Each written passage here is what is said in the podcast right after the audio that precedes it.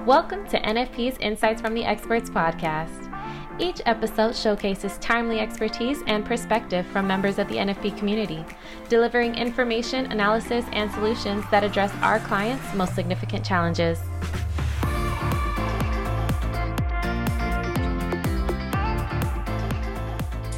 Hello, and welcome to the Benefits Compliance Podcast. My name is Suzanne Spradley, and I'm here with my colleague Chase Cannon. And we bring to you timely topics for employee benefits plans. And today we're going to talk about the DOL.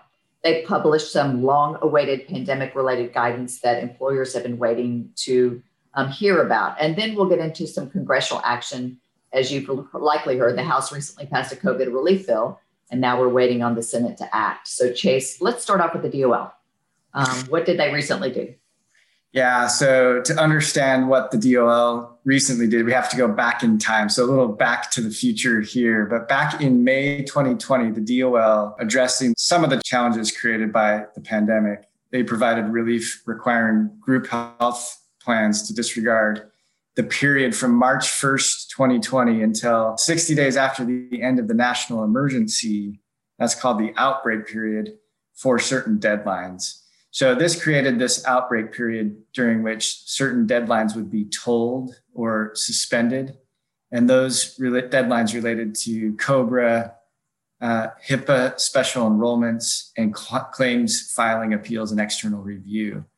Um, and then employers were also given additional time to furnish participant notices, um, including um, things like COBRA election notice, uh, the elections themselves, premium payments, and then I mentioned HIPAA special enrollment rights, so that 30 day window that employees usually have to enroll a new spouse or a child.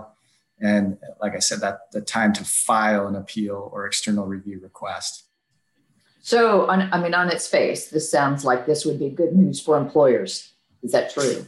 Yeah, well, in theory, it's good news, at least for employees and participants. And then for employers that were struggling with, particularly with that COBRA election notice. But, you know, a lot of employers use uh, administrators or vendors um, to get those out. But for those administrators, this is a total nightmare. And it's kind of become that way for employers as well.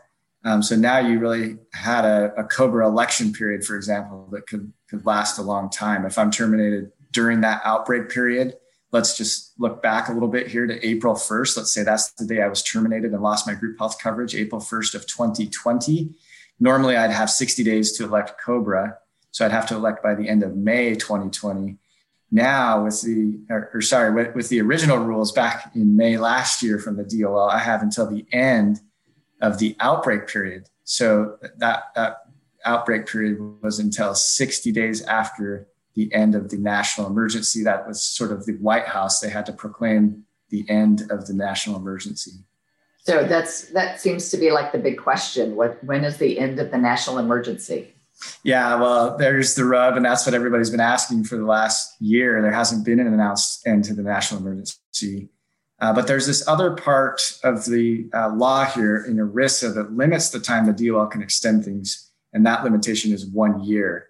So everybody's been in the industry has kind of been looking forward to February 28th, and we've been in that boat, um, uh, assuming the, the outbreak period would end on February 28th, 2021. So that's just a few days ago.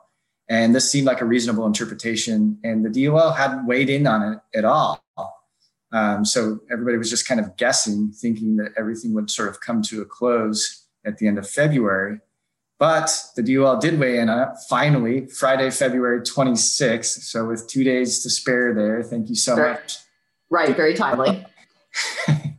they, they published a new notice explaining that the duration of the relief provided under the notice of extension is limited to a period of one year from, uh, but they're using a different frame of reference for the one year now. They're saying that the it's based on the date the individual action would otherwise have been required or, or permitted. So instead of the one year limit being assessed from the effective date of the notice of extension, which is what we were thinking it should end on February 28th, because that's the you know, March 1st, 2020 was the day it started. Instead, it's actually assessed based on when an individual or plan first needed to utilize the relief. So this means that until the end of the outbreak period, um, that, that the period that's disregarded will vary dependent on when, when the triggering deadline occurs. Um, so, in other words, it's just kind of a rolling deadline based on when somebody, uh, you know, needed COBRA. So, if that was June 1st of 2020, their one year deadline is now June 1st of 2021. Or at least that's when you just kind of su- suspend everything for one year. Then you'd have 60 days from that date in 2021. So um, the DOL actually made it an earlier of analysis. They basically said it's the earlier of one year from the date the individual or plan is first eligible for relief, in other words, the date of the event, or 60 days after the announced end of the national emergency. Um, we're still in the national emergency, so that hasn't formally ended yet, but that could potentially limit it going forward, depending on whenever the White House says the national emergency is over. Oh, wow. I, I, this sounds like a nightmare. Um, yeah. so it's, it's basically one year rolling deadline based off the employees or the employer's need for the extension. Yeah, exactly. So let's go back to my example. I'm terminated on April 1st, 2020. I would would have had to elect Cobra by May 30th, 2020 under normal circumstances. Under the newly clarified guidance, so I have until uh, May 30th, 2021 um, unless the, the, the, earlier update comes in there if the end of the outbreak period occurs before that. Uh, so, so that's how it would generally work, right? You're just kind of extending it one year. Um, if my Cobra event was before March 1st, 2020, let's take a second example here. So it's before the original outbreak period began. Let's just say it was January 1st of 2020, so that I had to elect Cobra by March 1st, 2020 then I would have only had until February 28th, 2021 to elect Cobra. I got my extra year, but no more. So that's how it would work for Cobra election periods with those two examples. Hopefully that helps illustrate. Interestingly, though, as I mentioned, the outbreak period is still going. So if I experience a Cobra event this year, let's say my Cobra election period begins April 1st of 2021. As long as we're in this national emergency, my election period is tolled so I'd have a one year tolling period that would end next year on March 31st, 2022. And my 60 day period would start April 1st of 2022, my 60 day COBRA election window. So the, the exception there would be the earlier of, if the national emergency ends before April 1st, 22, then that would shorten my election timeframe. Um, but that's, you know, we hadn't really thought about that going forward because we're still in the national emergency this one year uh, period uh, continues to go. Of course, the challenge here, and maybe why this will ultimately not be a huge impact, is that um, uh, if I to, to, get that COBRA, I have to pay premiums back to my triggering event, right? So it's unlikely many employees will take advantage. Going back to my very first example, if I have to pay for COBRA retroactive back to April 1st, 2020, that's a huge lump sum of money that I, I probably don't have particularly if I've just lost my job. Right. Yeah. I, I mean, this is, you know, honestly, it's, it's tough to follow even by via this podcast. So I do want to say that we certainly have written materials that will be provided. Um, and so don't feel like you have to follow along with all of these examples and retain right. that information. Um, but and this was really it was helpful though to walk through from a Cobra, Cobra examples. But let's walk through it, or tell me about how it is applicable to HIPAA special enrollment. Yeah, great point. We have some really great resources that we've developed with these examples and other examples in them to help on that. But let's say for, for HIPAA special enrollment, this is maybe an easier example. Let's say an employee had a baby on August 20th of 2020. The plan normally allows and is required to allow 30 days from the date of birth for the employee to request a HIPAA special enrollment uh, to add that baby. Uh, the disregarded period here would last until the earlier of the end of the outbreak period. Again, that's if the national emergency ends or, or August 19th, 2021. So you can see kind of that one year period of, of just kind of suspension. And then after that date, uh, that August 19th, 2021 date, the employee would then have 30 days to request the special enrollment. So it's really almost like 13 months after the event to request special enrollment. Mm. So. Well, I mean, you know, like you said, a lot of our uh, plans are outsourcing some of this, the administrative work to third parties, but not all of them. So you know, how would this work administratively? Yeah, and again, I mentioned the nightmare it really is. Administrators have already been faced with how to handle the COBRA issue. Most have been terminating the employee in the extended election window and then promising to enroll them retroactively and cover any incurred claims retroactively. That's been probably the most common a- approach. So that will continue through this rolling one year extension. Uh, it'll continue for potentially another year or longer, depending on the end of the national emergency declaration. So we'll keep monitoring that. Um, I guess that's one thing here. Most administrators are probably familiar on how to do that for now. The other challenge is notice to former employees. The rules originally, as written in May 2020, were never really clear on whether it was the employer or the administrator that should notify employees or former employees about these extensions. The new guidance also isn't very clear. Uh, so somebody's supposed to do it, but we don't really know exactly who.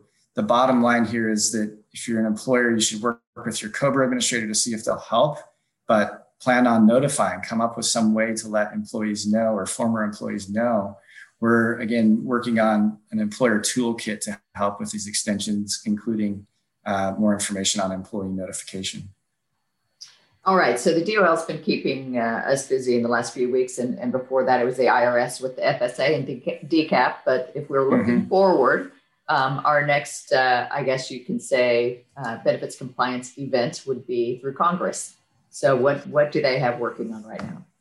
Yeah, well, that's what we're watching now, and many of you probably heard on in the news that the House uh, passed their COVID relief bill last week, and it's with the Senate right now. So this is something that's probably going to happen pretty quickly here. Uh, most things we've seen or try to get this through in the next week or so.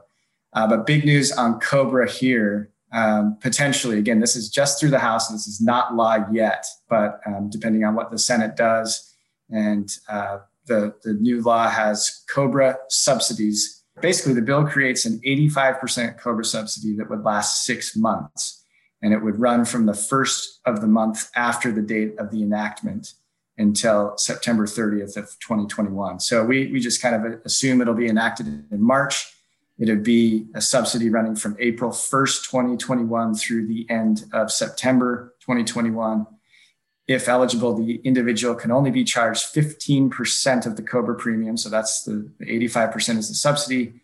Uh, COBRA participant pays 15%.